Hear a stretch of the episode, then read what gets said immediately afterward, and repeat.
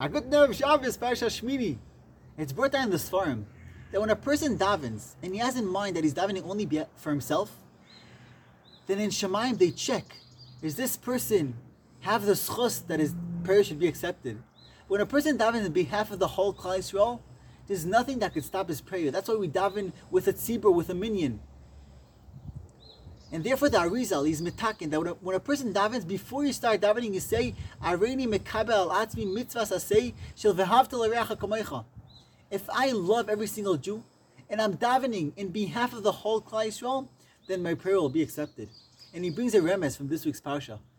The Torah says, "Vayikrivu kol ha'am vayamdu lifnei Hashem."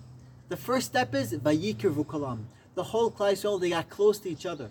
They loved each other, and then vayamdu lifnei. Then you could stand and daven in front of Hashem. Have a great Shabbos.